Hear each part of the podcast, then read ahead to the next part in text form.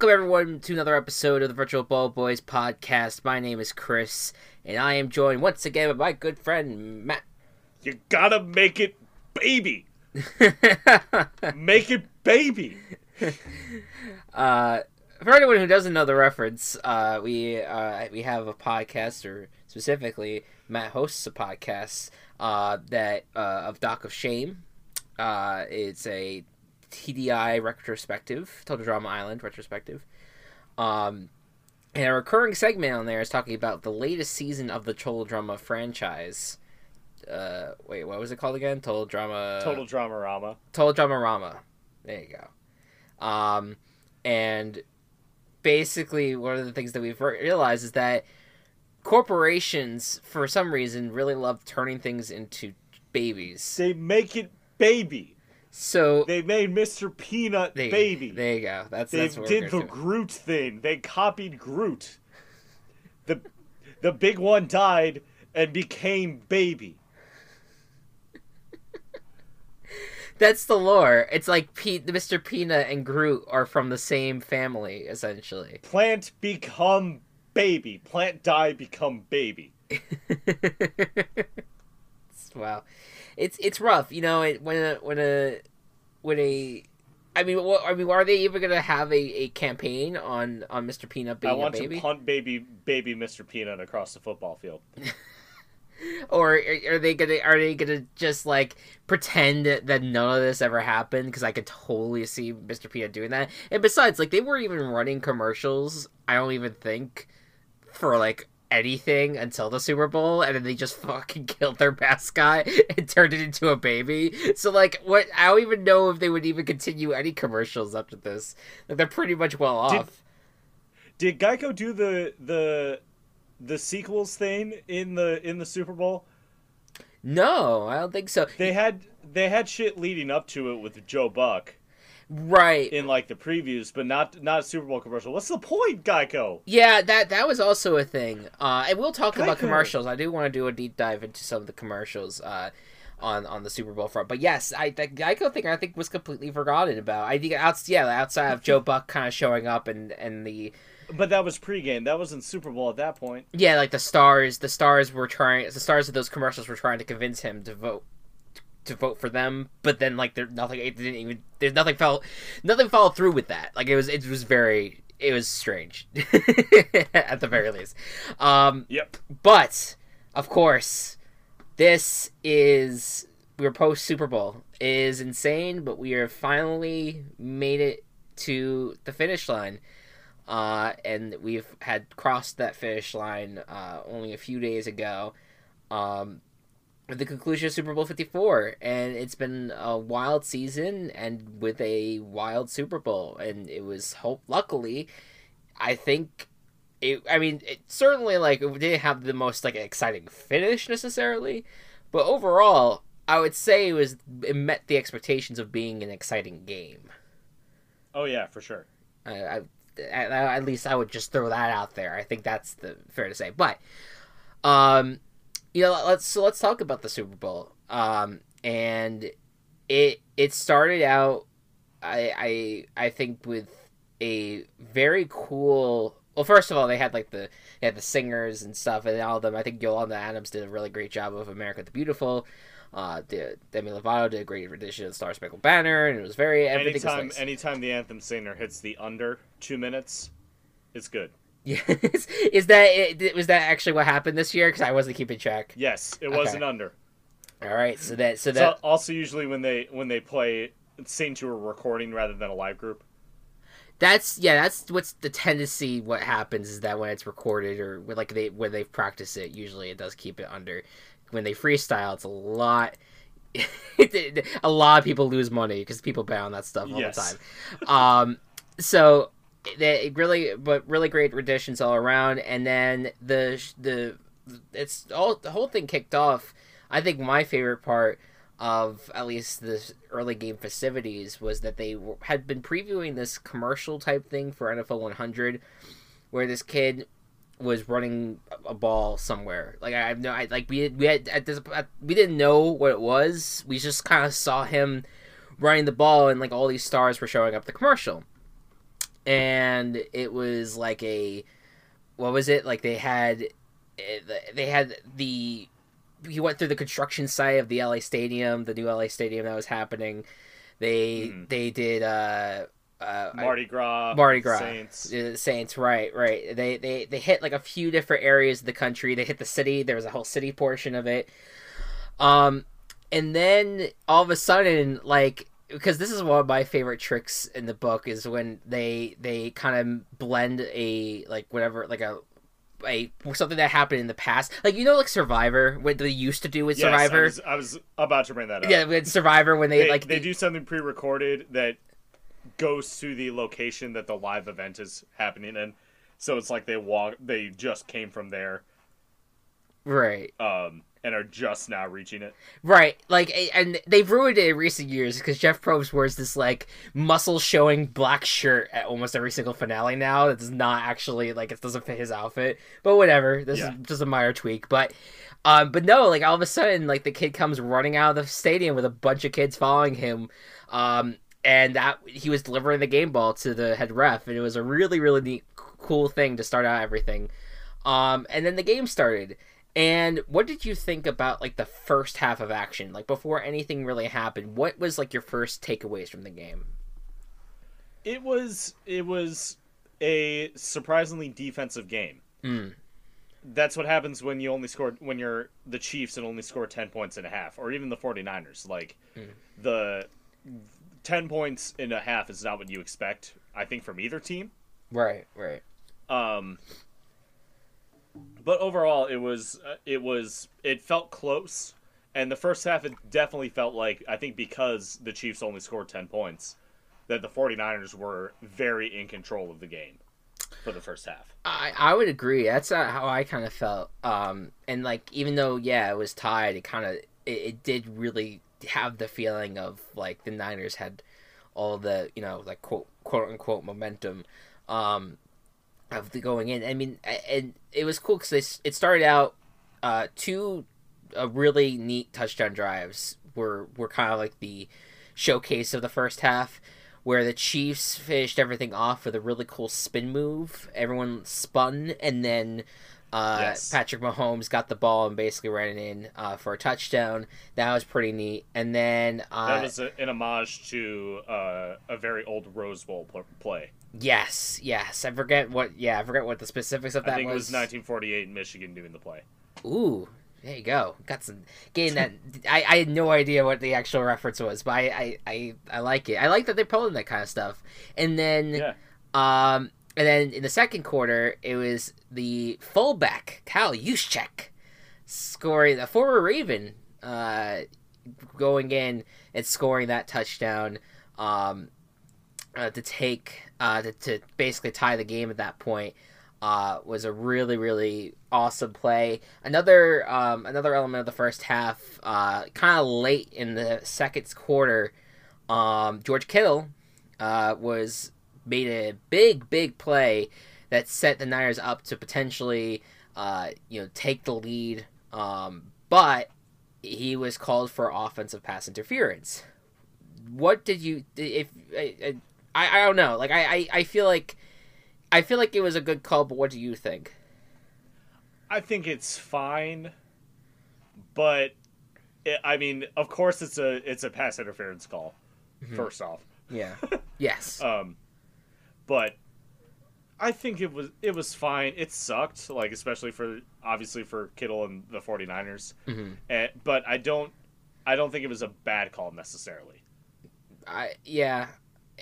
I don't know. I guess in the context of the Vikings, what happened to the Vikings in the Viking Saints game uh, earlier in the playoffs, like that. i in retrospect, like it kind of looked like.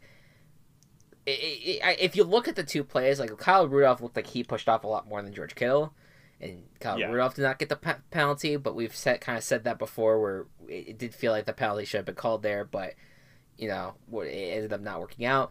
But it, it, it was very weird because someone brought up too that Bill Vinovich, who's was the head ref, and we've talked about how he was the guy from last year's NFC Championship game. Um, you know, he his crew for whatever reason does not call a lot of penalties.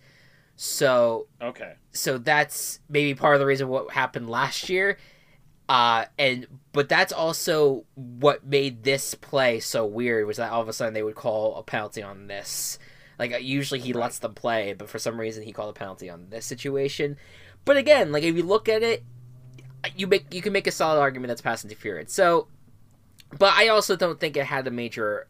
It had a major impact of how the how the half happened, but there was whole a whole second half to go, and There was a there was a whole second half, and there was another thing that definitely, um, definitely affected the 49ers more, which was the whole like Shanahan not using the timeout yes, that everyone criticized. yeah, yeah, that was another element of it was that like a, as they get the ball, they were essentially going to be the last team with the ball in the second quarter, um, and yeah, he did call, he didn't call a timeout at all. He was letting the clock run, and I think he was. I think after the game, he was saying his strategy was to make sure that the Chiefs didn't get the ball back, um, and that like, they would be able to run out the clock. But I think that he was overthinking it a little bit because if definitely. because if you you're not you're you're trying to get take away time for the Chiefs, but you're not leaving enough time on the clock for yourselves to score because you don't know if whether or not you're gonna be able to score, and that could have been very huge in that in that situation. Um, But again, you had a whole second half to figure shit out. exactly. Yeah. So neither of those neither of those were game ending. You also had a twenty. You also had a ten point lead, twenty to ten lead, at one point. yes. We'll, we'll, talk. So- We'll talk about that in a second. Let's talk halftime. What did you think of the halftime show? Loved it. Yes. What? Why? Absolutely loved it. What? What did you love about it? Uh, dancing was great. Music was great. It was. It wasn't completely over the top like Katy Perry's was. um, and absurd. and absurd. Uh, you like. It was enjoyable, unlike Maroon Five. Yes. You didn't want to punch the the person singing like Justin Timberlake. Yeah. Um, that's a little mean, but I know. I, I I think a lot of people feel that way, so it's okay. Yep. Um, yeah, it was it was great. Uh, I loved that they they each got their own thing to do. Like Yeah. started out with Shakira. Shakira had like uh, a solid bit of time.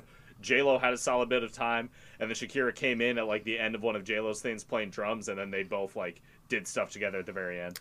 Yeah, I, I love how I, I loved how very you know multi multicultural it was as a whole because they, they they were they were implementing a lot of different things. A lot of people are making fun of the whole um what what Shakira did with her tongue, but apparently that was actually that's actually like a call or some sort of Oh, like- celebratory noise and like Celebration call. Let me let me look up. Yeah, um, I- I wanna- what, what it's called. I always screw up, but it was something of in like Arabic culture that people use as a kind of like a celebratory party type thing. I, I definitely look it up for more specifics, but I loved it. I think Uh, that Ze- oh, I'm I'm probably pronouncing this wrong. Zegruta. Zegrata. okay. Yeah, ce- celebration. It, it's used for like celebration in Arabic cultures, and Shakira is half Lebanese. Oh, they, and there you So- go. It works out. Yep. Um. Yeah. I. I think you know. I. I. I, didn't realize how many bops that Jennifer Lopez ended up having. Like I. I did. I, I didn't. I did not for, for whatever reason. I forgot all the songs that Jennifer Lopez sang. I always like. Yeah. I deta- I completely detached her from a lot of her hits, and I'm just like, oh. That's her thing. Like I, I had no idea. Like I forgot. Shakira, I knew a Uh. lot more of like what Shakira was, but like Jennifer Right. Lopez, I was like, oh wait, whoa, that's that's insane. Um, yeah, I. And th- this is a personal thing. I love Shakira's voice. I do too. It's it's so like it it's so characteristic like of her and very distinguishable from a lot of other a lot of other voices. Yeah, I, I, I think, I, I- think that it's just it was it was really cool, kind of having. I, I, I love the double headliner th- thing. I loved kind of like Yeah. the balance of of the two, even though, even though they're both they're both Latina and they're both uh you know they both have like are in the pop kind of Latina pop scene. Um, they I think I did feel like there was a difference between their two shows a little bit. I think I kind of I kind of liked having that balance of energy. Like I would I would be down for another Super Bowl that had a double headliner type thing. Yeah, me too. You know, like I, I, I would I would be down for that. Um, one thing that was that came out because you just you knew because just people are like this. People were very like up in arms about the about you know the, how, how sensual the whole halftime show was. And we, Adam Levine took his shirt off last year. No one cared, and just for just in like protest of them and in support, I'm gonna do the rest of this podcast with my shirt off. Oh, all right. Well, then I, that, I I respect that. You know, I, I I will not body shame you. I hear the shirt actually hitting the ground. Um, no, I I I respect the hell out of that. No, I I completely understand. Um, I, I, I just love that some people were making fun of it the way they were. I just want to point out a tweet by Pete Blackburn because I just it it made my night where he added the NFL and then he wrote all lowercase. My son just humped a hole into our sectional couch. I hope you're happy. I was just like, yes, just because it's it's totally it's just making fun of the of the parents that are just so like, oh my god, how dare! But like, I just it's just how it is, and it's it was a lot of fun to watch. I enjoyed it. I thought, like you said, I think the choreography was great, and I I just I think it's one of those Super Bowls like that. That's how you do it. You don't have to do anything so extreme and out there. Just do you. And I just I Right. felt like those the artists they really embraced what they do best, and like Jennifer Lopez just came off of a Las Vegas show. Like she she and she just embraced what she did with the Las Vegas and brought it to this. And I thought I thought it just it worked out. So kudos to them. Really excellent job. One of our better halftime shows that we've had in a long time. Um, yeah, totally. on that Uh. I am gonna put my shirt back on because it's cold down here. Okay. Sounds good. I'll, I'll stall for you in a second. Now we move on to the second half. Um, and this, and at this point, I, I'll be completely real. I my elite like I, I I picked the Chiefs to win, but I was really I was really trying to say to myself, you know, you know I like the Niners. I like the story of the Niners. I want to you know, and I I really you know I I, I don't care who wins. It was at this point though that I, in my mind I was just like, you know what, fuck it, I'm rooting for the Chiefs all the way because I I because I just I I realized that I knew that they were going to be in a rough spot at some point in this game, and I was just like, I want to root for this team because they've been through so much over fifty years. They want they and Yeah. like you know it, they and th- these are there's so many guys on here that like it's so hard not to root for. It's just like I, I had to like really embrace it in the second half, and then but then my heart started getting broken in the third quarter because the Niners come out and they just bounce right out to a, a 2010 lead. Um, and that was thanks to two interceptions, uh, or well, thanks to one interception that ended up leading to six. Um, and that was uh, Raheem Mostert running in for the touchdown. Um, who was and, he had he had a monster game as well. Oh, um, very much you know it's forgetting considering the, uh, everything else that happened, but um, and Robbie Gould coming through as well, second field goal of the night um, for him. You know, so they they just bounced out to the 2010 lead, and at this point, like, did you did you have? I I, I think I did. Did you have doubts that the Chiefs were basically done after the third quarter? Did you think that it was going to be hard for them to come back? I see. That's hard to say. Okay. Um, in the sense of what the 49ers were doing, I thought that okay, the 49ers have control of this game. They can take it to the end. Mm-hmm. But at the same time, it was the Chiefs, and they had come back Yeah. the past two playoff games to win. Yeah. Yeah. So I knew I knew like I would I wasn't letting myself like have the feeling of it's over. I I think I was. I think it was just because the just of the emotional investment I started to put myself into it. Um, Mm. and I think I was like, but I I like at the same time like vocally I was like.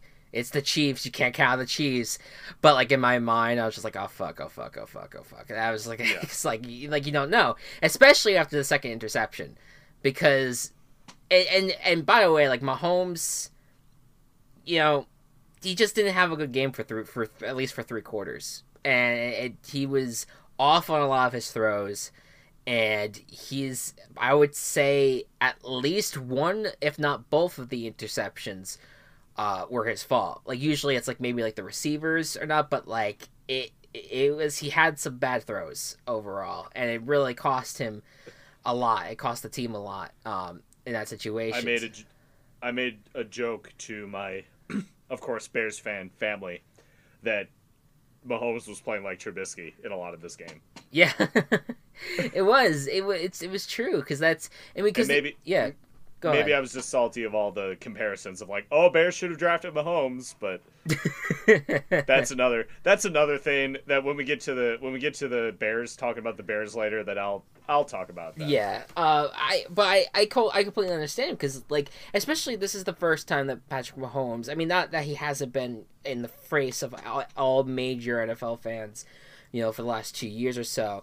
But for there, a lot of the country was watching during the Super Bowl, and this was kind of like their first look at him, kind of, um, in the Super Bowl. And like for him to perform the way he did, I could see a lot of people walking away from this game being like, "Man, that guy's fucking overrated." Like because it, Yeah. it's the way that he, he played in in that in those first three quarters. But that was the first three quarters. Um, we move into the fourth, and things just change, and it's not even until like what Like is the it? last six minutes. Yeah, like seven, seven, last seven or eight minutes or so of the game in in the game that things really start turning around. Um, after the interception, the Chiefs were able the second interception, the Chiefs were able to hold uh, San Francisco to a punt, and then Mahomes, basically what sparked the the the comeback was a 44 yard throw to Tyreek Hill which was a beautiful throw. It was the best throw of the night for Patrick Mahomes. And and it's not going to be focused on as much because it's not a scoring play, but it literally kicked off what was one of the one of the best comebacks in Super Bowl history. Obviously, I know Mhm. we have other contexts for better comebacks, but it's it's it is quite literally in the top 5 because it t- it's tied with like four other, you know, teams that have come back from 10 points before. Um Yeah.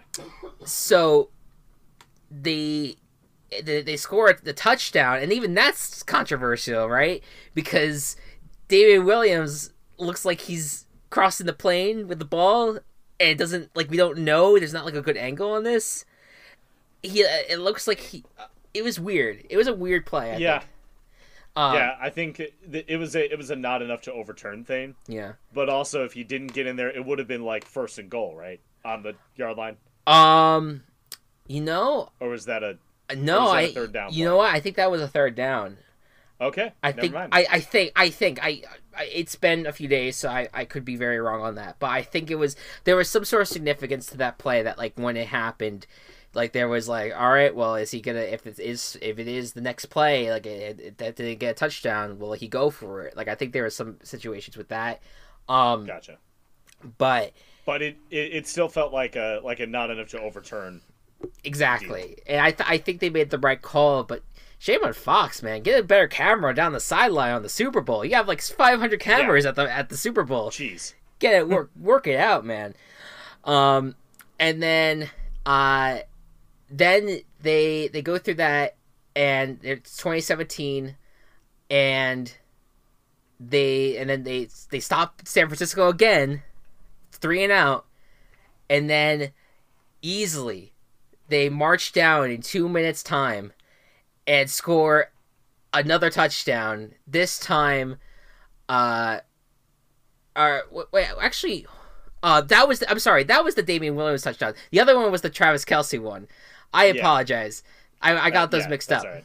Um, but yes, the Travis Kelce one was first, and this one was the David Williams one, and that's I think that was the other thing. That's why it was a big deal because they were about to ha- take the lead.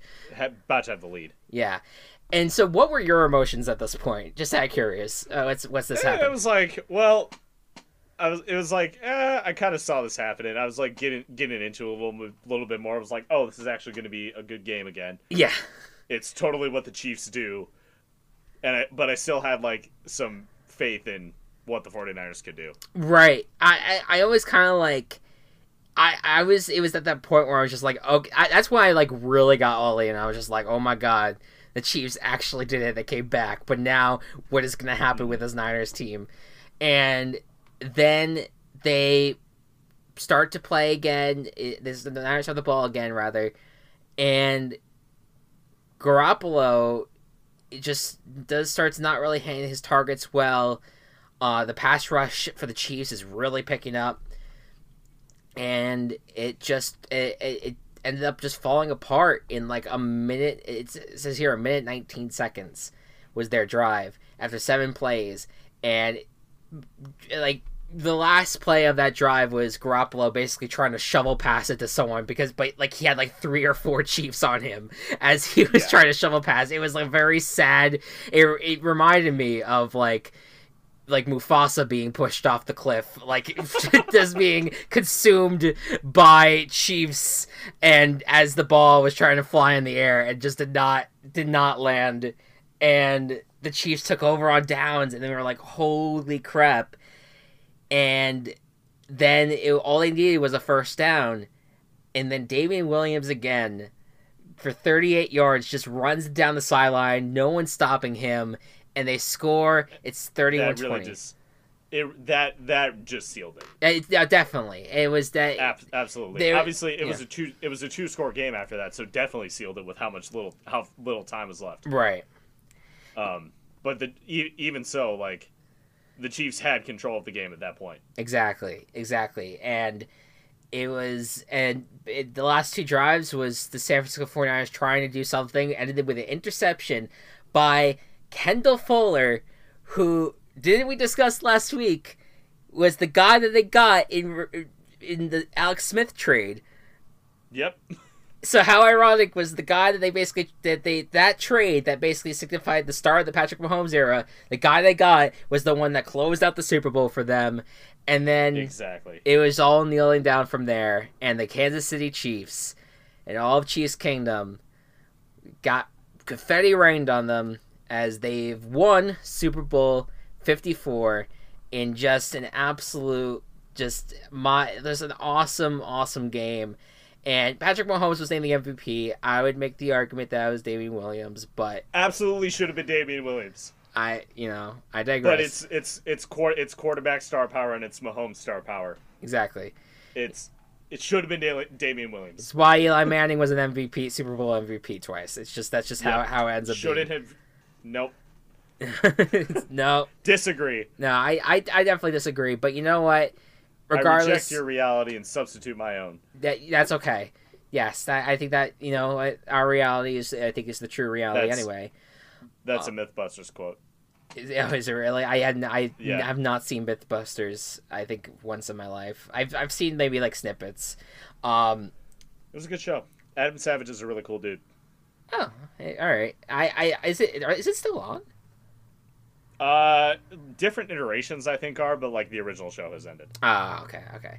Um, and yeah, can so Kansas City won, and I couldn't help but think about like some of the famous fans that have won, especially Eric Stone. I think I I multiple times. I've I was I kept on seeing him during Super Bowl week and how excited and how nervous he was. Like he's one of the biggest Kansas City fans because he he like he memorizes like the rosters of the 80s of the Chiefs where the Chiefs were not nearly as Mhm. relevant and stuff. And I I felt you know I felt you know so happy for him. Uh but of course you know the players as well I felt you know good about. But no one did I feel better about winning the Super Bowl than Andy Reid. A guy that for 20 years has been a, a head coach in the league very well respected in the league and time and time again you know failed to get over the hump. No matter how many times the Eagles and Chiefs were in the playoffs failed to get over the hump and he finally with a car- quarterback that could really do magical things he finally got there and he finally got his ring. Um, and I I got choked up uh, because the the Philadelphia Eagles uh, tweeted out right after the Super Bowl win uh, times yours Andy with a picture of him. And that's like that's how respected the guy is. A team that had that fired him. Fucking like I mean I know he's he's a legendary coach coach for the Eagles but they got rid of him. And they still like tweeted out their love for him. Like this this is it's so good and I'm so happy for him that he got it finally. And that's something that can go off his shoulders. And after the game like he didn't seem fazed by it and neither did Patrick Mahomes they're ready for number 2 already Yeah. uh like it, it, it- that's that's the kind of like the wild the thing about it is that they just are both just seem like they're ready to go for the next one. They're ready to go for next season after everything they went through. Um, but I, I'm I'm so happy for both of them. Happy for you know Damien Williams, who came back from he was in Miami for so many years, and got to go to Miami and win it all. Um, and Tyrann Mathieu, who's been a great player for so many so many years, he gets a Super Bowl as well. And that, there's so many more that you can name. Um, we don't have to get back into that, um, but just what an incredible run for this Chiefs team. All three games they came back from ten points down. It, and all three games they won by at least ten points. Just insane! It's insane. It is. One of the most, this is yeah. an anomaly of a team. It, it feels like it, it's it's one of those. It's like we always, you know, obviously our brand is Team Chaos, but it, to me, it's like a different type of Team Chaos because, like, obviously the Chiefs, you know, after the Ravens got knocked out, they're pretty much like the favorite in the AFC to make it all the way, um, and and to potentially win it all as well. They were the favorite in this game, but they were the kind of chaos where they created in-game chaos instead of just like contextual chaos um, where they literally put themselves in, in, in, situations, especially a 21, 24 point deficit in the first round of the playoffs for them. It basically making us all like dread the fact that the Titans are going to be going to Houston for the AFC Championship game. Yeah. And all of a sudden, then... they come back as the magic of Mahomes and the defense deserves a ton of credit too. We got you know people who have no didn't really buy into this defense, but they started like they even though they they always started slow in these games, they always finished strong, and it they just showed it time and time and time again. So just kudos to them, kudos to the Chiefs, and um, you know I know that the the 49ers are hurting and it's the sucks, and you know, you want to say that they'll make it back, but you just don't know. You never know, especially with the NFC. But um, the NFC is the NFC is never normal. It's never consistent. Yeah, we haven't had a back-to-back NFC champion since the Seahawks. Um, yeah, and, and that feels like so long ago. That yeah, it's 2014. That was now now five seasons ago at least. Um, so it, it uh, but I also think you know it's fair to say though you look at the roster of the Niners, they don't have a ton of free agents. They have a great shot next year, and they're they're they'll be very very tough to beat again because they also have all their coaching staff coming back as well. So you know there's no you can't doubt this team, and you it's like we've we've gotten to the point where we can respect the Niners again and know that they're going to be a contender next year. Um, I I don't see this team falling off.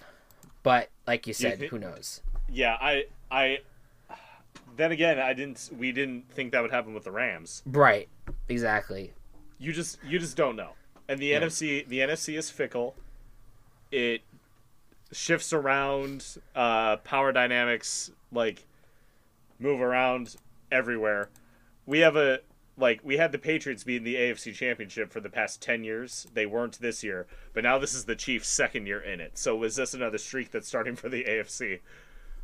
Yeah, it's possible. It, it, it, very well could be. And the only counter argument I would give to that is that I think that there is more competition for Kansas City in in this conference to maybe not start uh, have them get to a dynasty type period, but they might who knows? You know, anything anything can happen. Um, and I, that would be the last thing I want to see happen because I like this Kansas City team. I don't want to see a dynasty be formed, but it happens in these in these sports all the time. Um, yep. And one last thing on the Super Bowl. What, what name? Do you have any commercials that you feel like you worth pointing out outside of you know Baby Peanut? Baby. Um, the the one that caught me most off guard was the the first Tide commercial where he showed up in the mask mask masked singer ad immediately after. that really got me. The, at that point, I was after that I was expecting it though, so it became less funny as it w- went on. Of course, yeah. Um, but that first one was great. The fucking Reese's commercial. Yes, yes, was was my favorite one of the night. I I that was the I that was I think the like the one commercial I did not look up for in time to really understand the joke, but Uh. um I but no I, I once I saw it again I got it and it was it was really funny the the basically the visualizations of all this what are you stuck under a rock and the the one at the very end which they did not even need to say we all knew um Yep. Jason Momoa I thought that was a good one That Uh, was good too. That was the Rocket Mortgage one, Strong start. where he basically just removes himself limb for limb. Um, know, Also, you know what? Skinny. I- I was kind of right this year about companies like working together on commercials. yeah, right. Because Tide Tide had the is it later now during the Bud Light commercial? yeah, yeah. It was.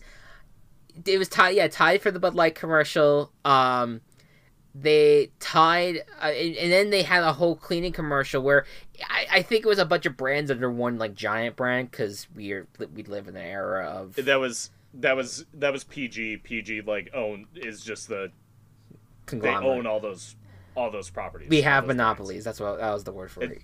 Yeah. Yeah. it's like it's like Johnson and Johnson except not. Yeah, yeah, and or then SC Johnson. Mr. And then speaking of going back to the peanut one, they had they had Mr. Kool Aid Man there, um, which I guess was I, I guess they're under the same umbrella. Like I don't I don't know I, I I don't know. I don't know what that one is. but yes, but you were right though. There was a lot of collaboration this year, definitely. yeah, Um, and I think there was the one tearjerker commercial. Um, was I'm gonna forget her name, Loretta. Google search Google Google's commercial. oh the Google one. Yeah, Yeah, where they where he was basically saying like, um, you know, look up you know picture Loretta or I remember how Loretta always hated my mustache, and it was all these different things, and I I found it very poignant because I didn't I didn't notice it at the time, but after I found the commercial again and and and watched it to the end, I found it very poignant that the very last thing was where she, she said I'm gonna forget what she specifically said, but it was like, um, like don't don't spend too much time thinking about me or something like that, or don't like don't Yeah. act alone or whatever. And like you hear him, Get out of the with- you hear him with, go out of the house with the dog, and you're like, oh man, like he had, but he at least has someone in his life still. It was it was very Mhm. it was very very emotional. Um, so I give kudos to Google on that. Like that was definitely a good good tearjerker. Um, I thought the TurboTax commercial was the dumbest of the night. uh, remind me what that one. that was the one where they all were just shaking their legs. okay. Yeah, Do you? it was like the weird. Oh, everyone's dancing. Everyone can do their taxes. yeah, yeah, like the, deal. yeah. They, there was there was like the they there's companies that just like go like going for the random and they don't have a point, and that was kind of like one of those. Yeah, was like that was right. that wasn't a very good commercial. I couldn't really get into it. no, no. I just ignoring you now. Um, putting you ignore. Um, so that that's that. Um, I, I, I think that covers. There, there's a lot. Of, there there was. I think there's a good year for commercials overall. I didn't think it was a terrible year. Um, Yeah. some good ones here and there. We turn the page now, uh, and we move into the off season, and we have a lot of off season. There, there's a lot happens. A lot of perceptions of teams kind of change within a period that does not have any football being played outside of the XFL. Um, and This is not becoming an XFL podcast. By the way. d- d- uh, come on, you're ruining a segment I would have definitely had on the XFL, recapping all the games. We're, we're, we're picking. We're gonna next next podcast we have. We're picking at X, XFL games. even I, even though it started next week, we'll, we'll we'll save it out for now. Um, so the but the thing that we did we started in during the Pro Bowl week when it was kind of down. We talked about 16 teams, 16 of the bomb teams, and so now we're going to talk about the 16 uh, of the best teams, the the remaining 16, the other half of the teams, uh, kind of recapping their season and looking forward as well. Yep. Uh, the remainder of the team, all the teams that we'll be talking about today, have an eight and eight record or better. Okay.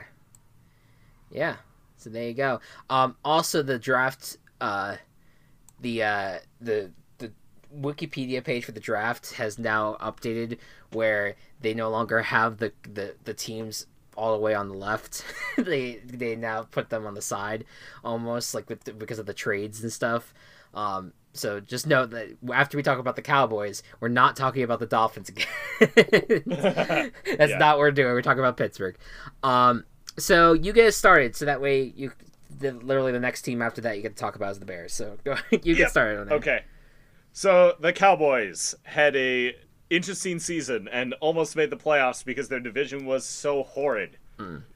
This team was very back and forth on like home road, whether they were facing top defense, bottom defense. It was very literally middle of the road for the Cowboys that ended in the firing of Jason Garrett. Chris, this team lost to the Jets this season. Yes, indeedy. I just want to want to point that out. I I mean the Jets still finished with seven and nine, which still blows my mind. They they they they lost to the Jets in the in the period of time where the Jets were really bad this season. Yes. Um, and the Dak Prescott had a pretty good year, and the the con the season started with the whole Zeke contract holdout that ended up getting resolved, and then Zeke did not play like the best running back in the league. He played well, Yeah, but not the best like everyone thought he should have been. right. Um, and then they had some issues on defense, and it wasn't enough of a performance to keep Jason Garrett around. He's gone. They have free agent stuff to deal with with Dak and Amari Cooper. They're probably using the franchise tag on Dak, which could lead to another holdout. Which, if your quarterback is holding out, that's a big problem, Jerry.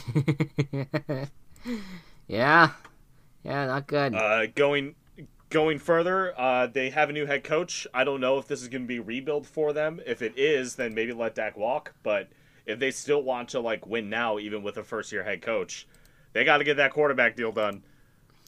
Yeah, I I think they're I I think that what Jerry wanted was a guy that's wanting to win now because that's why they got Mike McCarthy because they feel like he's going to be a guy that will just put them onto the next level, would bring them to the Super Bowl because he's done so in the past. Um, yeah, I mean, I think if I'm the Cowboys, I prioritize Dak Prescott hands down. Get the quarterback locked up. Eh, There's I. I, I really don't see a scenario where you don't do that. I mean, eh, again, if they can't Even they can't do a long term deal, they would at least do a franchise tag. and even and like even beyond Dak, there are so many other players, like key players to both sides of the, of the ball, who their contracts are done this year. Yeah, So there's a lot of deals that need to be done, or some trades being made. Something, Dallas. Otherwise, your team is going to implode because of all this contract stuff. yeah. Well, Amari Cooper, I think, is out the door because he was not used as much down the stretch. Um, I, I at least yeah, I, I wouldn't. I, I would not prioritize him in any way. I, I don't, you don't you don't need to. You have a great young threat in Michael Gallup. Maybe you resign Randall Cobb. I don't know. Um, Randall Cobb does have history with McCarthy, so Yeah, like I, I, I think that that's reasonable, but like Amari Cooper's gonna look for big bucks, and I just I don't think you do it unless he's willing to take a massive pay nor cut. does he deserve it. Yeah. Um, Yeah. your Jason Witten's a free agent. Most likely, I've heard rumors that he might go to the Giants. I don't know for sure about that, uh, but that's a shit. There is a possibility of that happening.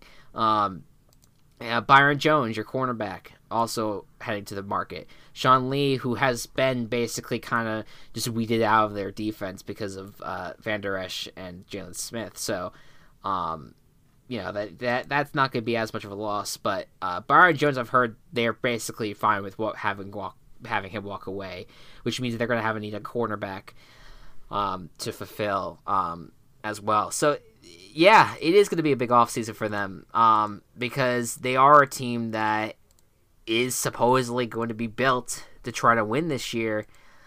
Um, and they're going to need to do it. I mean, the, it has been so back and forth with the Cowboys over the Jason Garrett years. Uh, at least since I've really started watching, because it literally was where they're one season they're in, next season they're out. One season they're in, next season they're out, and it was just this. con- And- they're consistent at being inconsistent. Except for that one number one seed year, Right. it really has been like, oh, they eked in because the NFC East has sucked ass. right, eh, it, it's true. I and it is. It's it's kind of. It's just. It's tough to kind of you know see you know it, will this be a, will there be a massive improvement with this team right now? It's just it's too early to tell. I, I mean i think though that we've said time again this past season where we people have felt and i felt that this this cowboys roster was one of the most talented if not the most talented of the league. And then they laid an egg like they did this past year. So you know, I again they could they could go into it thinking that they're going to have a great roster that they're going to win now, and it might not work out. But that's but it's definitely that's the approach to this Cowboys season, and I don't think it'll. It's not going to take much for them to take like to get put themselves over the edge over the Eagles potentially. You know, we'll have to see how the Eagles do, um, but I, you know they're there. They're I think they're on the fringe of you know breaking through. You know, Super Bowl bound though uh, I'll wait and wait and see on that. Definitely not. Um, definitely not. Um, next up, uh, the Pittsburgh Steelers. Uh, what a year! Just like talk about like one of the more interesting teams who did not make the playoffs. Just they were relevant every single week just because of the fact that it, their their storylines with their backup quarterbacks was just so fascinating. Um, now Ben Roethlisberger went down early on the season, and we were introduced really to Mason Rudolph and to see if he was going to be good. He was not. Um, and then we had Devlin Hodges show up for a little bit, and he had his moments in the beginning, seemed like he could be legit. Then he and failed. Then he wasn't. Then he then failed. He wasn't good. Then he wasn't good anymore. Um, Duck, Mr. Duck Hodges. Um, but uh, you know, the the big thing about this roster was their defense. They had one of the best defenses in the league all season long, and it was one of the things that kind of kept them in games because their quarterback was a handicap at this point, so they really had to have the defense be a major aspect of it. And this was their first year without Le'Veon Bell and Antonio Brown. The, the three Bs were basically were completely knocked off on the field, whether it was their injury, free agency, or just absolute catastrophe off the field nonsense. Um, you know that that that was the first time that all three of them were off the field. Um, and so it's very weird watching this team try to compete without those big names, but they found a way to do it. You know, Conner was injured at times, but he was he pulled through and had a few nice games. Juju Smith Schuster didn't have a breakout year necessarily, but did what he could as much as he could. Uh, but really, the defense is the story with TJ Watt having a career year, um, a young player that's going to be really successful for them for years to come. And, you know, it, it's going to be a weird off season for them because for sure they need to figure out a better backup quarterback situation. They basically were exposed this season of not having a stable one. Um, and they're need to they're gonna need to figure that out. Um, and they're gonna they're gonna need to build up on on a little bit more help on I think the, at least I, I think in the receiving end because Juju Smith Schuster is great, but you don't have like a number two, number three wide receiver there to really help you out. Um, no, and that's that's gonna be a big deal. Um, but if if yeah, I know like you just think about if Ben wasn't injured this season, and you actually had competent quarterback throwing to. Obviously, a lot of the offense was injured with Conner and Juju, and even Vance McDonald at some points not performing at potential. Mm-hmm. Like with how good the defense was, and then a like bottom line more competent offense. Yeah. How good this team could have been yeah. just a big big question mark. How differently the team maybe would have been would have been run. Maybe that'll make the Minkah Fitzpatrick trade, but they did. Yeah. Maybe they do anyway, just because the Dolphins were unloading everybody. But well, no. Well, I mean, even with that said, like I, I, I think that the Minkah Fitzpatrick trade was very smart on their part, and it's worked. It's work. It's gonna work out for them. I actually completely forgot about him for a second. Yeah, he he was a massive aspect of this defense and what kind of reinvigorated them. That's kind of around the time where the Steelers started winning again and had that that long stretch where they were consistently winning games this past se- this past season. So, yeah, I I mean, I would not. You know, obviously the Ravens are going to be a tough out, a tough team to knock off the top of the division, but I think the Steelers are going to be your team that is going to be like right up against them right now. I and mm. I, I could I could see where this if they if they do a good enough building building a nice core around Ben Roethlisberger, who's you know I, you know I'm not I'm not always the biggest Ben Ben Roethlisberger fan, but he has played pretty well when he needs to, and I I think that he he's going to have a I, I think that he could have a really good year if he's protected and doesn't mm-hmm. go down. Um, so I I I I have faith that the Steelers team is going to do well. They just need to have pretty decent offseason. Um, and Tomlin's still on the hot seat. So even though he had a great year as a coach, he is still on the hot seat. So they need to really bounce back this year. All right, next up. Next up, the Chicago Bears. This was, other than the Rams, probably the most disappointing team this year. Mm. Maybe the Browns, but it's joke jokes on everyone else for getting their hopes up about the Browns. Um, yeah. The the uh, the Bears came in and did not play well, very well at all. Started three and one, which wasn't too bad, but then actually had opponents to face and it all went downhill from there. Um, ended up eight and eight, which seems false. Like it doesn't feel like an eight and eight season. Um, the the biggest thing in Chicago was the two biggest things in, in Chicago were Trubisky and the comparisons to Mahomes and Watson, um, and Matt Nagy, who suddenly forgot how to like do play calls like as good as he did last year. So there's going to be some growing pains going into next season on whether or not the Bears can return to their 2018 form. I really hope that they can, obviously, because I'm a Bears fan. But you you have so much potential here. You have enough on the offense. Um, well, maybe not, but like you have a great receiver in Allen Robinson. The offensive line needs uh, needs a revamp. I a big question mark what they're going to do at running back because their rookie didn't pan out very well at all, and that could be him being a rookie or could be the offensive line. Either one just didn't work out. And Trubisky struggled a lot this year. Yeah. Uh, they're going into next year with a new OC and a new um, uh, and John DeFilippo is the quarterbacks coach. We'll see how that works out. Didn't work well as a coordinator, but quarterbacks coach was kind of where he had had his thing. So maybe he'll Maybe he'll improve Trubisky. It's going to be a big question mark the next season. What happens with that? And with the defense, like Khalil Mack was not the the the powerhouse that he was in 2018. But defenses were or offensive lines were scheming around him more and the defense in general because the offense sucked was just on the field more so they kept getting tired out so they didn't play as well as they did it was it was a mess hmm. I don't know what the future of the Bears is. What I don't know what the Bears are going to do next year. Yeah. And I don't know, like, like I've lived the Bears this entire season, and I don't know what the future is, and that kind of scares me.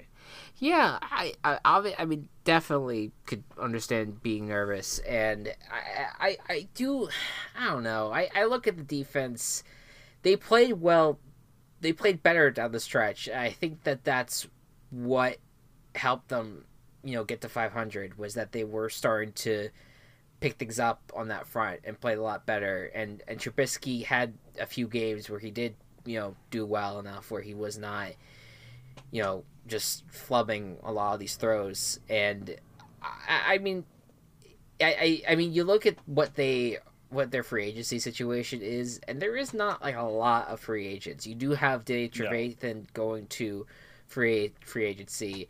Uh, that that's a pretty big one, uh, and you have a few guys in the secondary, but not like no one like Eddie Jackson or Kyle Fuller. Like you you have those guys locked up. You know, I think it was just a down year for a lot of these players. I don't see the defense being you know I, I think I can still see the defense doing well. I still have faith in you know Chuck Pagano being the guy leading that defense. It's it is going to be the offense that's the question. I think this team is committed to Trubisky.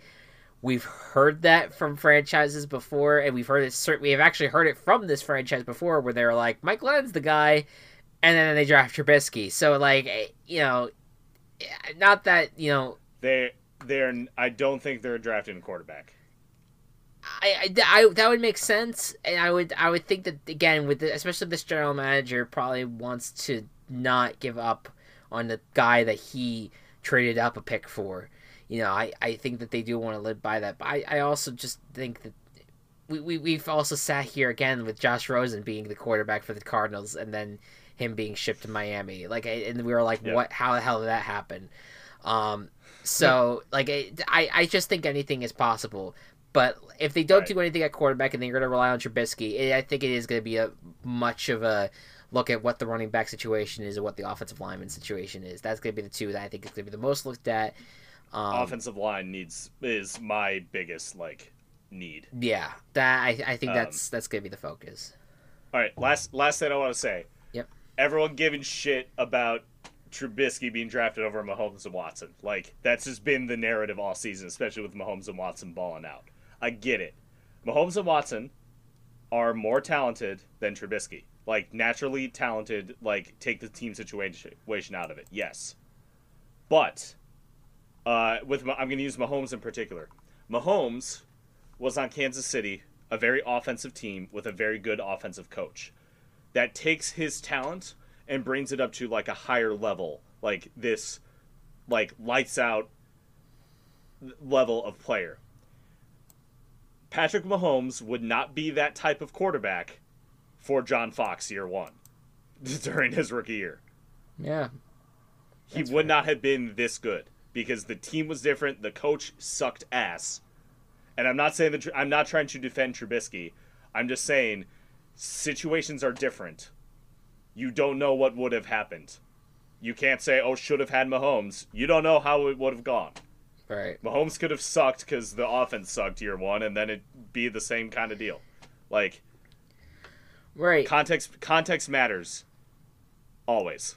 The the only counter I would say to that, and you know, right. I mean, I think Trubisky was the highest quarterback on a lot of people's boards. So, I mean, I I think that there was maybe like one guy that had like maybe Patrick Mahomes ahead of him or Deshaun Watson right. ahead of him. Uh, there was also DeShone Kizer at one point, which poor Browns had to deal with that.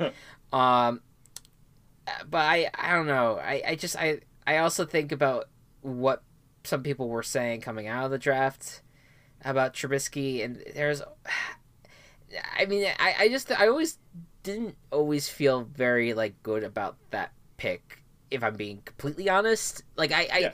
I got there was like, because there was just a part of me that was like, I I saw what Deshaun Watson did in college, and I, I just I always just kind of looked at him and thought that he was gonna be. I, I know I don't think anyone with maybe like an exception of one or two people really thought that Mahomes was gonna be Mahomes, but Watson is, is another story because I just he was the guy in college football for at least two years and he played so well. I just I was kind of stunned to kind of see him be the third quarterback taken instead of higher up, and he's played well through his first few years. That I don't know. I, I, I guess I, I just still have a problem with the fact that they did take him over Trubisky, but I get it. Trubisky was kind of like the guy that people were looking at, um, you know, go, coming into the draft. So yeah. it's it's tough. It's a tough situation. Mm-hmm. Um, we'll see how that plays out. Uh, the Rams. I'm gonna not talk about the Bears the rest of the podcast. Okay, sounds good. The Rams. Uh, the the last team that was not in the playoffs that we had to talk about. This, I, I mean, it's kind of surreal uh, to think. Yeah, I mean, like we talked about earlier, we did not think the Rams would not. I, I mean, we think we thought they would at least be in it still, but we did not think that this team would be completely out of the playoffs. But that's what happens when you have a you know downgrade in you know in offensive production with you know Todd Gurley not being the player that he was and Jared Goff not playing at the level that he was at. Uh, the offensive line certainly not playing well uh, after a few of those guys um, went away. Um, and I, I think that it also hurt them that they had two of the best teams in the NFC last year at, when it was the healthy Seahawks team um, and of course the 49ers. Um, yeah. It, that certainly had, did not help the fact that they had the year that they did. I mean, look, they still went what 10-6. They still they still had or sorry, 9-7 rather. But they still had a winning record when it was all said and done and you know, that's that's one thing that they can hang their hat on. But they still decide that they're gonna go with some changes, and they Wade Phillips is no longer the D, the defensive coordinator. They parted ways with him, um, and then you know that they're they've also got rid of their offensive coordinator, who I don't even remember the name of because really Sean McVay is the offensive coordinator, but whatever. Um, they retooled the co- coaching staff a little bit, and I'm sure that there's going to be some changes to the offense because they have to. They they they need to kind of rebrand themselves a little bit here. They need to fix that line.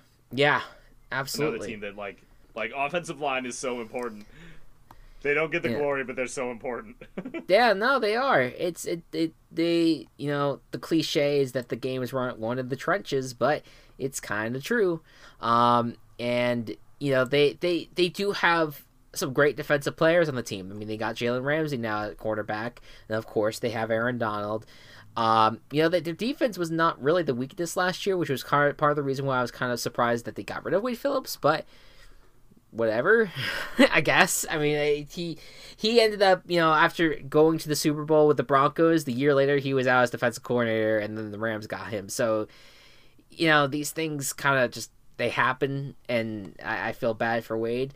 Um, so I we'll see if they do anything more for defense. I'm sure they will, but I I think the f- emphasis is going to be figuring out what didn't work on offense, and let's not be surprised if they say they wouldn't say goodbye to Goff, but they could say goodbye to Gurley. I I I, and he, again he kind of he, he did play like a little bit better down the stretch, but he they they I think I could totally see where they might side. You know what?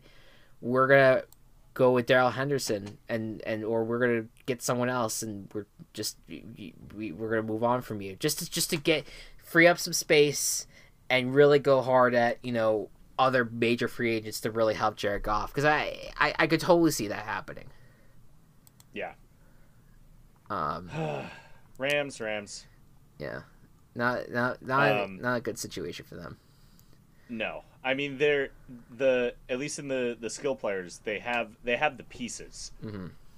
and we've seen McVay put these pieces together before. It just it just didn't work out. Yeah, exactly. The, I they were I it was it was uh I don't know like I don't know baby's first puzzle for McVay the past couple years, and this year was IKEA. Like yeah, the directions he had to read. Yeah, it's yeah. He had he's he's gonna have to he's gonna have to figure out something this year. Um, I mean, I don't I don't think his job is necessarily at risk, but there you know there is a feeling of you know this roster was built to try to win a Super Bowl and they did not get to the playoffs, so they they gotta they gotta do something. They need to re reconfigure something in order to get back there. So um, yeah, that's the path for them. All right, next up in the playoffs, we have the Philadelphia Eagles the consolation prize of winning the NFC East. This team was injured like all year, especially at their uh, on their offense and at their receiving positions.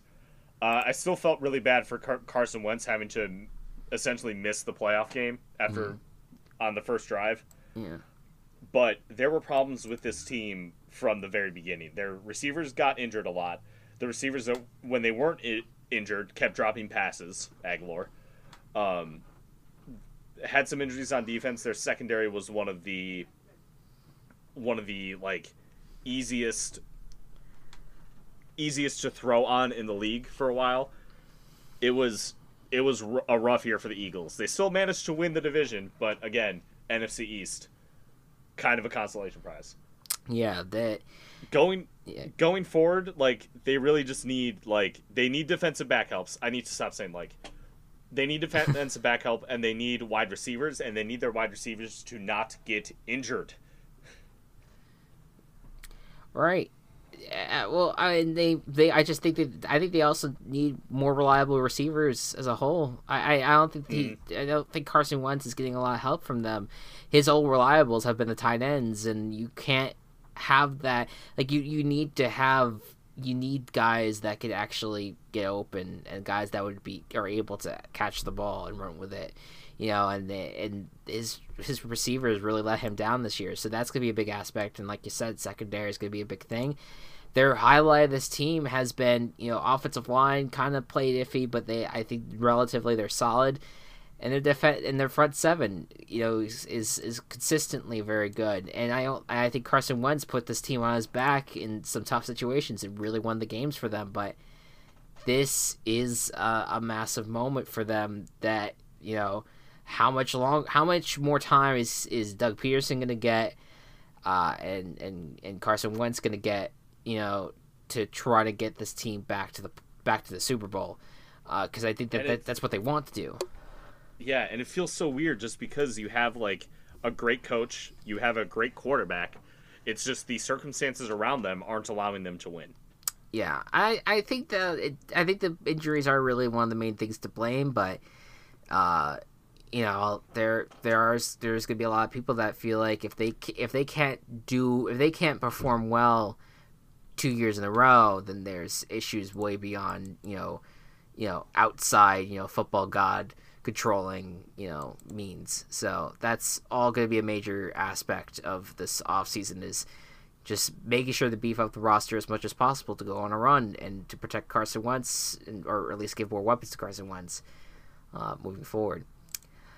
Um, all right, the Buffalo Bills had made the playoffs this year uh, second time in three years of Sean McDermott that they've made it, and you got a you have a great defense that got them there.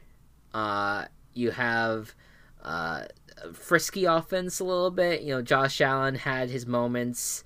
Uh, certainly, Devin Singletary helped helped the cause a lot uh, on that front. Um, you know, this this is to be interesting though because they do have a lot of guys that's hit, are that are hitting free agency and or or being retired uh, or, or have retired rather. Um, and i'm curious to see how they retool that uh, that defense a little bit. A lot of their stars are still there. Obviously Tre'Davious White being the biggest name um, and Ed Oliver their rookie who had a pretty decent year as well. Um, you know the, this team you know was able to make it to the wild card round and they almost won that game and then Josh Allen sputtered uh, into oblivion but this Bills team is so I, I think that the that there is a lot of hope around this team that they're going to be able to maybe get a few more big time free agents, be able to draft um, some major players as well. Um, you know they have they they haven't traded away any of their picks right now. Um, and and they're they're in a decent position to keep on building on this roster and keep on getting to the point where they could win. I don't think many people thought they would make the playoffs this year, um, and they did. So they they're just kind of working their way to try to you know get back there again uh, in a AFC East that now looks a little bit more competitive. It sure does, which is a weird thing to say about the AFC East. Yeah. I think I picked the Bills to beat the Patriots both times this year, and it almost happened. in both situations, yeah. Both situations. Like, if Josh Allen didn't get injured at the end of uh, the first game, who knows? Yeah, who knows? Yeah. Um, um, I, I really like the Bills' future. I think that with a couple more pieces, uh, particularly wide receiver, another team that needs wide receiver help, they'll be able to really set things in, in place. Devin Singletary is going to be a fantastic running back in the NFL. Yeah, no, for sure. He's he's he's on his way um, to really establish establishing himself even further next year, um, and it, I think it's going to help that that Josh Allen, Devin Singletary one-two kind of punch. I think it can work out in the long haul for them, but I think that they would it would definitely help them to get more uh, receiving threats um, you know, moving forward uh, to really boost that offense even further. Uh, all right, For next sure. up. Next up, the New England Patriots, who we are not talking about at the end, which is wonderful. Yes. absolutely wonderful. Um, Chris's curse, his um, his uh, lifelong dilemma, his um, baggage was removed this year when the Patriots lost in the playoffs. All my Um, baggage. All your baggage, all your emotional baggage ever in life. um, and this was this was a, an interesting year for the Patriots. They went twelve and four, which is a fantastic record. They won the division because duh. But the you look at the games that they won versus the ones that they, that they lost. They lost to all of the other division winners, so Texas, Kansas City, Baltimore. They beat all of their division opponents except for the Miami Dolphins in Week 17 when they needed to win to get the to get that first round bye, which was wild. And then they beat all the other opponents, but all their other opponents were it was the AFC North who sucked this year, and it was the NFC East who sucked this year. Right. They had an easy schedule, and anytime they actually had a, uh, a viable opponent, they lost. They had trouble a lot of times this year. Their defense kept them in games. I'm totally shitting on the Patriots right now because I want to, but um, like it was because of their defense. Their offense wasn't doing what they needed to do, and uh, they had pass catching trouble all year. And that's going to be their biggest thing. And will Tom Brady be the quarterback? Tom Brady is definitely going to be the quarterback. I don't know why I'm asking that question. It's just speculation, and they want people to talk about it. Right. Uh yeah, I I don't I think there's going to be a lot of wasted ink on on this Tom Brady saga because I think that he is going to come back. I think that they want to to do a better job at getting him weapons and I think that's going to be the big thing of the offseason is getting him weapons to you know add on to Julian Edelman, you know, and add, add on to those guys that, you know, could have a more breakout year. I, I, I could see. I, I think outside of Edelman, I don't think anyone's made. I, I don't think anyone's really safe. Maybe Burkhead. I that's that's the only guy that I think really showed up, uh, in in games this year. Um, James James White's good. James right, can stay. Ja- James White. can yeah, he's he's he's pretty good. Uh, but yeah, like the Sony Michel experiment kind of fell off this year, uh, which was very Despite weird. how good he was in the playoffs last year. Yeah, their first round draft pick, N'Keal Harry, just did not work out. No, Mohamed Sanu, that was a trade mid season, thought that could work out. That did not. Uh, they did have a very short experiment with uh, Mr. Uh, Antonio Brown. That did not that did not work out.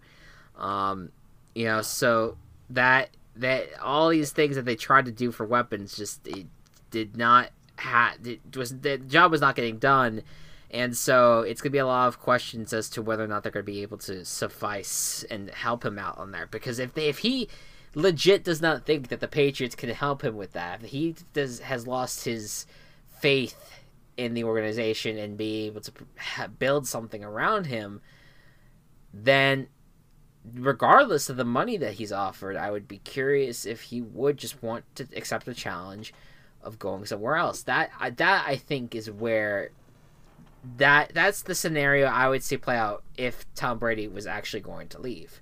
I don't think he will, but there is a that's the kind of the storyline that I think could go down um, for them. Um, if they if Tom Brady is gone, the I say the Patriots do not win the AFC East. Yeah, I would say so. I mean, I, it, but it also depends on. I, I don't know, man, because then you then like, which they don't have a lot of draft picks this year, but No. they Do they spend it on a quarterback? Do they wait till next year and get Philip Rivers to get there? do they trade Do their they- do they trade their entire draft for Tua? I I mean, this is what I mean. You don't know. Yeah. You don't know. Mhm. I mean, and even if Tom Brady stays, do they do that? You know, I mean, I don't think he would be happy they try about to that. grab Justin Hebert. Perfect. yeah, Sorry, I had a friend in college whose last name was Hebert. Yeah, uh, But- Justin Herbert or Jordan Love. Like you have all these these like lower quarterback tiers that might fall to the Patriots. So And yeah, that's possible. All you know is that they have a decent defense that probably could be better. I mean, considering how the, the season ended. Man, think about the Miami Dolphins had quite the impact on the NFL season, huh? Sure did. they had, they had the, quite the impact on the Kansas the City ultimate chaos team. yeah, they The are the Miami ones. Dolphins. They're the Can ones we- that paved the path. out- Can we give uh, give out our like start like a team chaos award like every year? Give an award to the team that provided the most chaos I, it, it, I mean, because it was the Dolphins this year. Yeah, it was the Dolphins for sure. Absolutely. Eh, that's Yeah. what happens, man. When you're supposed to be the worst team in the league, whenever you win, oh yeah, baby, inject that chaos into me. Uh, right there. Yeah. Um, next up, All the, the New Orleans. Let's not talk about these fuckers anymore. the New Orleans send them away. New Orleans Saints. Uh, yeah, a little surprising to talk about them this early, but they were ousted in an overtime game against the Vikings. Even though they had one of their best years, they had a pretty good year, you know, and, and, and another year where Drew Brees he bounced back from injury and and he was able to to really play out and, and play really well. Uh, you know, Teddy Bridgewater, he broke a bunch of records too. Brees took, broke a bunch of records. Um, and Teddy Bridgewater did a great job in, in, in relief uh, of Drew Brees. And he also had Taysom Hill, which basically took over the playoff game as well. So all of those guys are going to be, uh, I think all three of them are going to be free agents in some capacity. I think. I, I I, believe so. Yeah. yeah so um or at least hill is is kind of like eh, he might be signed i'm not i'm not entirely sure but um there's a quarterback decision to be made in, in, in new orleans and we don't know if drew brees is going to retire or if he is going to you know stick around he has said that he is contemplating or, or not, not not like he hasn't really said like a, like a serious tone like that but he's basically has said that he's evaluating his future at the moment. Um, so you don't know uh, where things are at right now. But this team has a, a pretty decent roster, and I, they have a few guys that they might need to resign. A few guys on the offensive line. You know, a, a few guys in the secondary maybe to resign. Um, but overall, like this is this is a team that is still built to contend, and I don't think that one season that uh, it they did fall short of their expectations big time, and we thought they could make it to the NFC Championship game. It did not work out that way, but I would not doubt this team. That I don't. Th- I don't think that. I think they have a surefire shot at winning the division again. And I, if and this is of course all, all with the context of they that Drew Brees comes back. If Drew Brees doesn't come back, there's I think there's a little bit more hesitancy as to you know if they're going to be able to contend. But if he's back, eh, I, I don't see why they could not get back there and go further next year. especially if especially if they get like a number two wide receiver. Michael Thomas was great, but him and Jared Cook are are you you got you got to add another receiver. Definitely, definitely. I, I I'm with you on that. I think you need a guy with a lot more speed. I mean, I think Michael Thomas is a good you know catching threat, kind of like a you know like you know how like Julio Jones is like the guy you know he just catches the ball, but he's not like the speedster. Like that's Michael Thomas, even though Michael Thomas I think is a little bit more faster. Um, you need a you need a big you need a fast guy though. You need a guy that can just catch it and just run. You, you kind of had that uh, in past years. Um, oh God, I'm gonna forget his name. Um, long Ted Ginn Jr. Like he was he was there for a while. He was like their speed guy. Uh, they they need someone like that again. Um, so that's yeah, that's gonna be a big big factor as well. Um, on that front. So Saints, Yep. pretty much, you know, go into the season, get a few more guys, get your quarterbacks back. You should be good to go. Yep. Next up, the Vikings had a surprising playoff win. Were a little weird to start the season, but really became consistent as the season went on. Kirk Cousins started to shake the shake the the haters. He played well as the as the season went on. Um, the defense wasn't quite what you wanted it to be, knowing Minnesota, but Dalvin Cook had an outstanding year. this offense is pretty much going to be the same with with Cousins, Cook, Thielen, Diggs, Rudolph, um, and it's going to get better. Uh, the the offensive coordinator just left to go get a head coaching job, but uh, Kubiak took over. Yeah. Yes, who is going to do a great job. Yeah, Yeah. it's it'll be it'll be weird uh, to see what what the Vikings do, but they have kind of like their key players set. I think beef up the defense a little bit, and they'll definitely be contenders for next year. Yeah, Gary Kubiak is one of the better offensive minds in the league, and um, a lot of people thought he was going to retire for good after the Broncos after he stepped down as the Broncos head coach. But, um, you know, he he has constantly like when he was with the Texans, you know, and when he was just a coordinator with the Ravens, was it the Ravens? Maybe wrong about that. Uh, but he, uh, yeah, it was the Ravens. Um, you know he he's had some really he's one of the more innovative coaches out there and he's to serve this team well i think and it's to help this offense really break out even more and um, i would imagine that you're to see the i'm going you're to see a lot of dalvin cook you know work i think that he's to definitely still be a major aspect of it but yeah, I you know they they are they're going to need to rely on their two wide receivers. Which, by the way, I mean I think there's some there is some you know rumors that Diggs could be traded. There's a there's that there is a possibility of that, and you know you never know. But that I would think that they would want to try to keep as many we- weapons as possible. You know, um, along with their two tight ends with Kyle Rudolph and Irv Smith uh, as well. So uh, see what happens on that front. And yeah, like you said, like that this team was pretty good this year, and like every single year you go with the Vikings, at least lately, you go into the year thinking that they're going to be pretty good, and they there's times where they disappoint, but like this defense still on paper looks pretty decent. Like there's not like you don't there's not like many changes happening there. So I don't know. Like I think that they're in good shape. Um. So Yeah. yeah, we'll see how it ends up go- playing out. Um, next up, the Houston Texans uh, nearly. I mean, if, if they held on to that lead, what a different world we'd be living in right now uh, in that Kansas City Chiefs game. Uh, but nonetheless, the the Texans now go into the offseason uh, with you know, definitely some questions on the defensive front because you know JJ Watt, he's gonna recover. You know, and he had, did recover from his uh, from his shoulder uh, injury uh, or the pec injury rather. That ultimately he was able to play again. Um, but there is a lot questions on this defense ever since getting rid of Clowney. You know, the team just hasn't been the same on defense. It's been one of the worst run defenses in the league they need a big time player there, and their their passing defense hasn't been that great either. That needs to be worked on. Uh, but other than that, they're still have they're still pretty much loaded on, on the offensive front. Uh, Carlos Hyde is free agent, so that's something that might be looked into. But they have a plethora of wide receivers.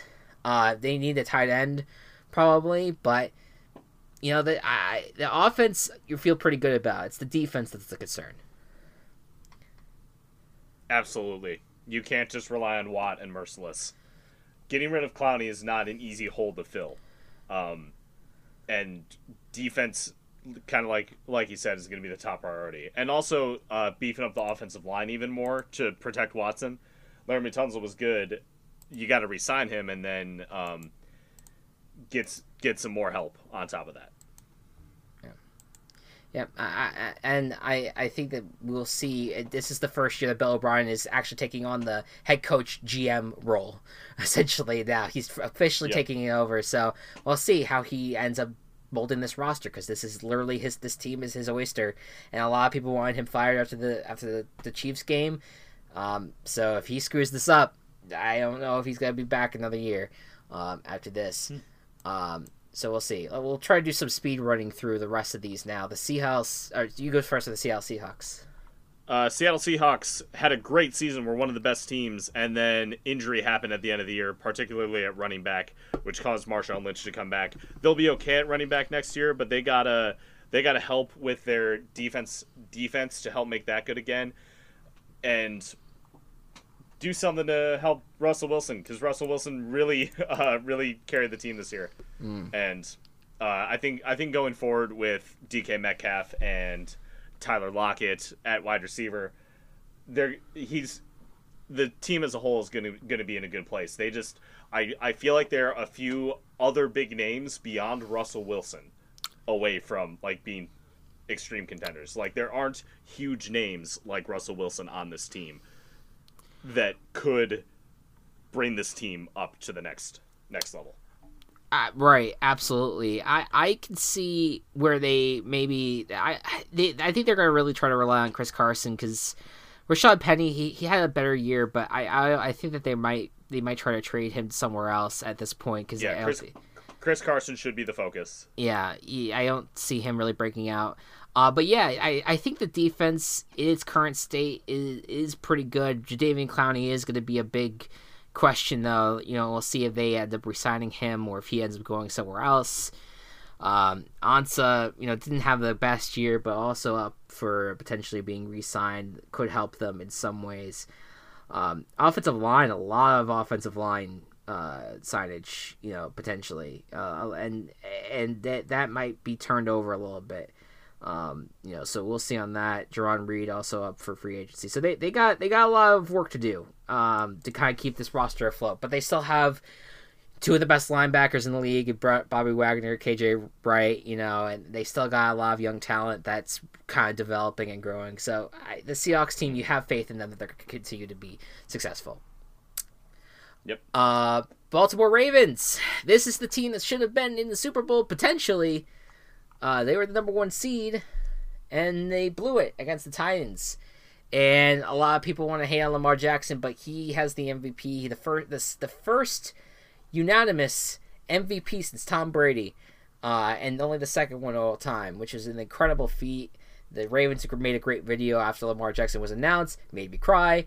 Um, but Lamar Jackson is going to be the guy for years to come for this organization. They're continue to build around him. Um, you know, I think the big question is, I think they needed better defense in some ways. I think that they need to they, they need the ability to stop these big play offenses, uh, which that's they have Yeah. trouble with that with Kansas City. They had trouble with that with Tennessee. They need some. They need to build a little bit of more talent on that front. And most importantly, they need more weapons for Lamar Jackson. I think those are the two focuses for this offseason for the Ravens. Make the whole offense tight ends. That's the answer because Russell Wilson throws to the tight end a lot. Russell Wilson, Lamar Jackson throws to the tight end a lot. Yeah. Um, um, and like they can guard and they can pass. It's perfect. Yeah, there you go. Perfect. That kidding. Uh, totally. You know, you don't need that speed of a wide No. receiver. Absolutely not. No, No, but add like Marquise Brown's gonna be good. Add another wide receiver and then beef up the defense. That's what the Ravens need. Definitely. But it's such like a small need because of how good they were last they, year. they are such a good team. They're gonna they're gonna be a Super Bowl contender next year. Absolutely. I think th- this is just things that they need to keep in mind. But overall, this team is in really really good shape. It- it- big question, I think, too. Marshall Yanda, their longtime offensive guard. I'm curious to see if he ends up retiring. That's something to watch uh, this offseason as well. Um, all right, next up, Tennessee. Next up, the tennis the Tennessee Titans blew everyone away this year. Um, were had a, such a such a late surge, especially once Ryan Tannehill took over. He really revitalized this team, and if they don't re-sign him to their like full time quarterback deal and Derrick Henry, they are idiots. yeah. These two need to be the focal point of the like the most important priority in this offseason is just just sign them. With new players, get that defense better. You got the offense now, get the defense good. Yeah.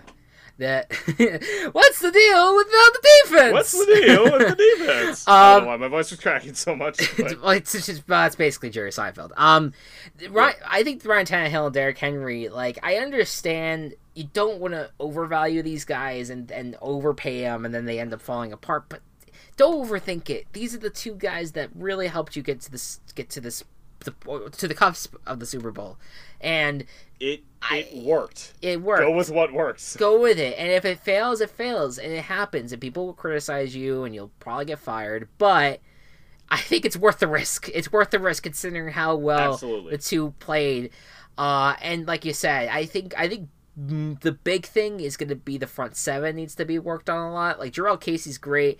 You have Harold Landry who played great, Rashaan Evans who played great, but you need you need more players in that front that could develop the pressure and keep you know again i- i- it's another defense that needs to get better at like well i don't know. They need to get better at, at not not giving up the big play but then they kind of you know against the ravens they were able to kind of squander that. But they I, I think that there's there, there needs to be like a little bit more talent there and get a few more weapons i think i think you know aj brown is great right now, but you might you might want to just see about another wide receiver. Now that Corey Davis and Adam Humphries and all these guys they could work, but just maybe invest in something else there. Maybe a second tight end as well along with Jonnu Smith because I don't know where Delanie Walker. I don't know if Delanie Walker's Walker's going to stick around. That's a big question. I doubt it. So um, that's that's all up for grabs. But yes, absolutely, those two players sign them back, please.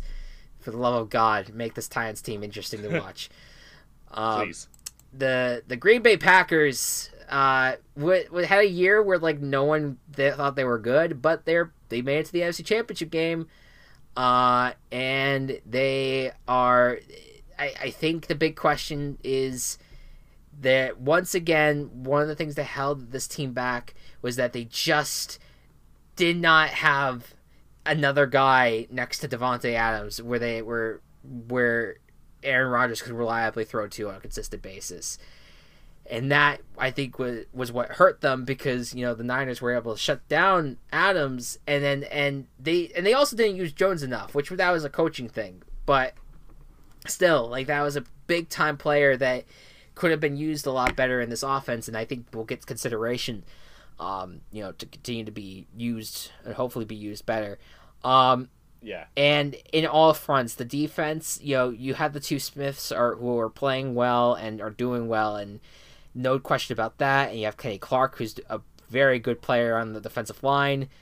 You need more work on the secondary, though, which is a constant struggle for this team. They cannot find a right guy on this on this in the secondary. Um, you know, Jaire Alexander had a very had a good year. I don't think they. I mean, certainly he's a first round draft pick, so he's not going to be like going anywhere. But there's needs more help all around on that front, and you know, offensive line is also going to be looked at. Bulaga is a free agent, you know, so a lot of lot of questions for Green Bay. Mm-hmm. I am curious. I'm curious how this is going to go next year. What the Bears are going to do, what the Vikings are going to do. The Lions are going to fuck off at the bottom of a hole because Matt Patricia is their coach. But It's, it's, it's going to be like, like the kid that fucked the well sectional Packers- couch. what? the Lions are going to be that kid that fucked the sectional couch. Exactly. Um, so, like, you don't know what's going to happen with the rest of the rest of the division. Like, everyone thought the Bears were going to win again this year. They didn't. Before that, probably the Vikings. They didn't. The Bears won. So it's it's up in the air. You don't know what the consistency in this division is going to be year to year. It may seem like the Packers are on top now. Could be the Vikings next year. Could be the Bears. It's not going to be the Lions. Um, play this clip when the Lions play this clip when the Lions win the division next year. Yes. yeah. Well, I, I don't even know if I'll remember, but you know, Yep. probably. Yeah. I I it is that is gonna be. It's kind of like the three man three man division race at this point. Um, very. It's gonna be very interesting to see. Um, how how how, how it plays out on that front.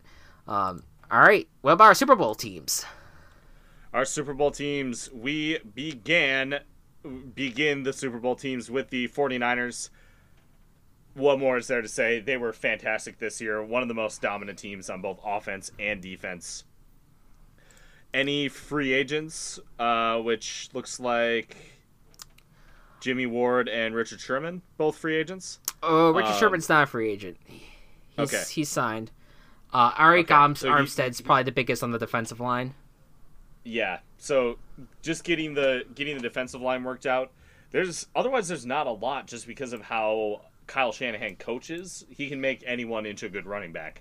Yeah, Emmanuel The- Sanders too is also a free agent. But yeah, Yeah. You're so g- make sure that Garoppolo has good receivers. Deebo Samuel was had a really good rookie year, so he's going to be solid going into next year. Are you going to keep Emmanuel Sanders? Or are you going to get someone else in, in free agency?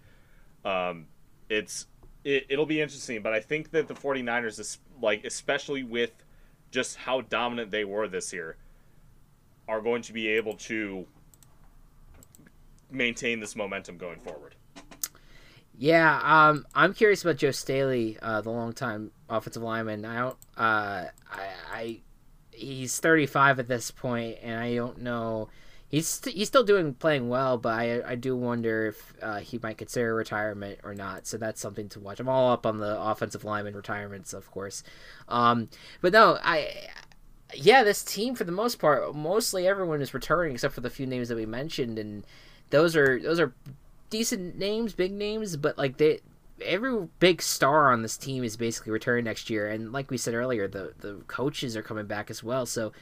This team should be good, eh, and they're going to be good, and they're going to be hard to beat. And so it- it'll be interesting to see if any of the NFC West is going to be able to have a response to that next division or ne- or next year. Um, next year. yeah, so um, definitely, I, th- I think I think it. Forgive, I don't know if you feel like this, but I feel like the A- NFC West is the deepest division for next year. Absolutely. For next year, Absolutely. Because I, think I think you I could mean, make they're the they're the only division that we had three teams that we talked about today. yeah, and I think the Um, Cardinals are, have a decent Well, shot. no, the N- NFC North did, but Cardinals, yeah, Cardinals are going to. Cardinals are going to be are are going to improve, and they're still at the bottom, yeah, but they're going they're going to improve. The Rams, it's Sean McVay, and then the uh, like Seahawks and 49ers were just so dominant this season. So yeah, exactly. going forward, there's there's could be some fluctuation, but overall, this is a very deep division. Absolutely. And last but not least, the Kansas City Chiefs, Super Bowl winners. They do actually have a few questions going into this this offseason. Um, you know, you know, especially when you're considering Chris Jones, their best defensive one of their best defensive players is going to be a free agent. You also want to look into paying a guy like Patrick Mahomes. Uh, and you know, I you might have other big contracts coming your way as well. Um, so there is going to be a lot of questions, you know, going into next season, going into the off season about who they want to keep, uh, and who not, who they won't. I mean, obviously Patrick Mahomes, you know, he's not a free agent, but you know, they're they're definitely gonna figure out a way to pay him. So it's then figuring out how, from there, uh, you know, how you deal with the roster implications of an extension like that, who you're able to keep around and who you're not. Um, but you know, th- there is the, with Chris Jones. I think that's like the biggest name on that's going to free agency right now. I don't think that there was anything more, anyone huge uh, outside of that. Um, you know, because I think most of the other guys are signed at least for another year. Uh, but they're gonna with uh, the amount of free agents they have, which they do have a lot. They're going to need to get depth again in the secondary, uh, especially, um, and but of course in the front seven as well. Their linebackers had an on and off year. Definitely want to get some guys for that as well. Yeah. A lot of holes to fill, but they still have Mahomes. They still have their great offense, and they just won won a Super Bowl. So you can't can't Yeah. do much more than what you did this year. No, yeah. I mean, it's it's it's now now it's going to be like how much will a you know this hangover, uh, potential Super Bowl hangover, hang over their head, quite literally, um, Mm. Or will they be able just to bounce right back, which they may. I mean, just considering who is currently on the roster, who is at least safe for the year. Definitely, there's definitely a shot, and they're definitely going to be. I think they'll be. A, they're obviously going to be a great team next year. They're favored to win the Super Bowl. Um, you know, we'll see what they do. Uh, so something to watch at least. Um, so there you go. And there is your 32 team recap that went on uh, for probably combined like three hours.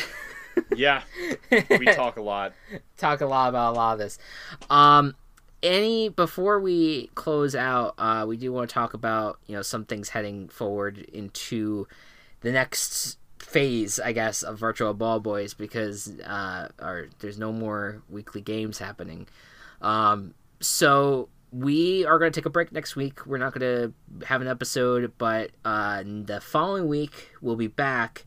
And the goal, and we, I don't want to promise that this is going to be a consistent thing, but our goal would be to have a podcast every other week talk about all the latest in the off-season storylines you know any any major developing news that happens and of course we'll have you know various fun segments that we'll include along the way um, you know, I definitely want to, you know, keep the virtual in the ball boys, if that makes any sense. Mm-hmm. So we mm-hmm. definitely want to, you know, keep on, you know, talking about nerd culture and video games and and things like that. We want to keep on keep that as a forefront in the podcast. Um, not to close out any of those guys. I know we didn't really focus on in this podcast, but there's just a lot that we wanted to wrap up football wise. Um, and we'll have the time to do that, luckily. Um, and uh, I know that there is an idea that I, I had in mind, like we now I, I know that we we we've talked about you know we might we might basically after the draft maybe go on a hiatus maybe for a few months but as we as the season kind of comes together. But in that time frame i was also thinking of doing like a virtual ball boys themed like table party episode. I feel like that would be a lot of fun. Um you know with whatever you know context we want if we want to return to the smash world or whatever something along those lines that could be a lot of fun. Um you know so th- there's a lot of things ideas that i have in terms of you know just general skits and, and fun, you know, fun little games uh, to include in the podcast going forward. Um, I don't know. Do you have anything that ha- that is on the top of your mind that you would love to talk about uh, for this podcast? There is absolutely, and it ties into football and it ties into virtual. Um, but I'll talk to you about it off the podcast. Oh, you're teasing them. You're teasing yep. the teasing the audience yep. here. Yep, sure am. Damn. But wow. It should be a lot of fun. Okay, so we will. Uh, so we'll keep you on top top of that. Uh, we didn't have time to really do it, but like just just real quick, bold prediction, boldest prediction that you can think about for the off season. Mm, Tom Brady to the Raiders. Okay. Okay. I I say there will be a quarterback for quarterback trade for the first time since 2014. I don't know in what Ooh. context but there will be a quarterback for quarterback trade uh, in in the off season. Uh, so that that's that will be my bold prediction I throw out there. Uh, with that all said, thank you all for a fantastic season, and we are looking forward to many more to come and a fun off season ahead with a lot of discussion about who the hell is gonna be back here next February. yep. With all that being said, we will see you in two weeks. Good night and good ball. Oh. Virtual Ball Boys has been brought to you by Team Chaos Productions. Find us on Twitter at Virtual Ball Boys and find more of our work at Team Chaos Pods.